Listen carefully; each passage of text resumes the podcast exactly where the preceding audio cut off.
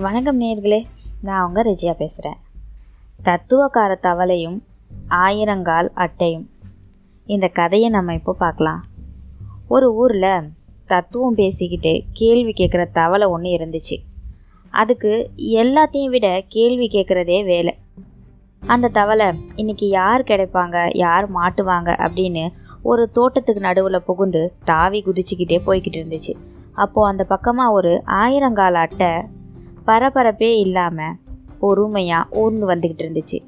தவளையோட தத்துவ தர்க்க மூளைக்கு ஒரு நல்ல தீனி கிடச்சிடுச்சு இப்போது ஆஹா ஆயிரங்கால் அட்டையாரே நல்லா இருக்கீங்களா? அப்படின்னு தவளை கேட்டுச்சு. இவனுக்கு என்ன நம்மக்கிட்ட அக்கறை அப்படின்னு உள்ளே நினச்ச பதிரியே நலந்தான் நலந்தான் அப்படின்னு அட்டை சொல்லுச்சு. நாலு காலை வச்சுக்கிட்டே நான் சில நேரத்தில் தடுமாறி கீழே விழுந்துடுறேன். அது எப்படி நீ இத்தனை கால்களை வச்சுட்டு ரொம்ப பொறுமையாக நடக்கிற அப்படின்னு தவளை இப்படி கேள்வி கேட்டுக்கிட்டு இந்த இடத்துலேருந்து இன்னொரு இடத்துக்கு தாவி பாறை மேலே வந்து உட்காந்துச்சு. தவளையோட கேள்வி உள்ளே புகுந்த மறுகணமே அட்டை ரொம்ப திகைச்சு போயிடுச்சு. இது என்ன கேள்வி? இப்படி நான் யோசித்ததே இல்லையே. என் பாட்டில் நடப்பேன் அவ்வளவுதான். என்னது? உன் பாட்டில் நடப்பியா? எப்படி? எந்த காலில் முதல்ல நகர்த்துவ? எதை ரெண்டாவதாக வைப்ப? எதை மூன்றாவதாக வைப்ப? நடக்கிறப்ப கீழே விழுந்துட மாட்டியா? இல்லை யாராவது வந்தால் எப்படி ஓடுவ? அப்படி இப்படின்னு அது வாய்க்கு வந்த கேள்வியே கேட்டுச்சு. அட்டை திகைச்சு போய் எந்த காலில் முதல்ல வைப்பேன்? எது அடுத்தது?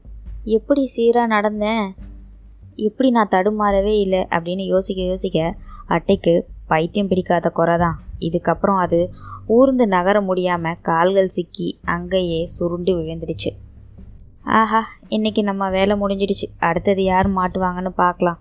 அப்படின்னு அந்த வக்கர புத்தி உள்ள தவளை இப்போ சந்தோஷமாக தாவி தாவி குதிச்சு அந்த இடத்த விட்டு மறைஞ்சே போயிடுச்சு. இந்த மாதிரி தாங்க சாதாரணமாக இயல்பாக சரியாக நம்ம ஒரு வேலையை செஞ்சிட்ருக்கும் போதே கேள்வி கேட்குறோன்ற பேரில் குழப்பக்கார தவளைகள் மனுஷ வடிவில் வராங்க.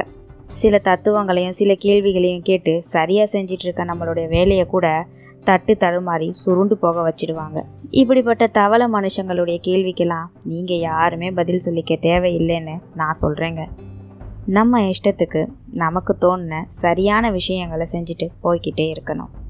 உங்கள் எல்லாருக்கும் இந்த கதை பிடிச்சிருந்ததா? எனக்கு ரொம்ப பிடிச்சிருந்ததுங்க.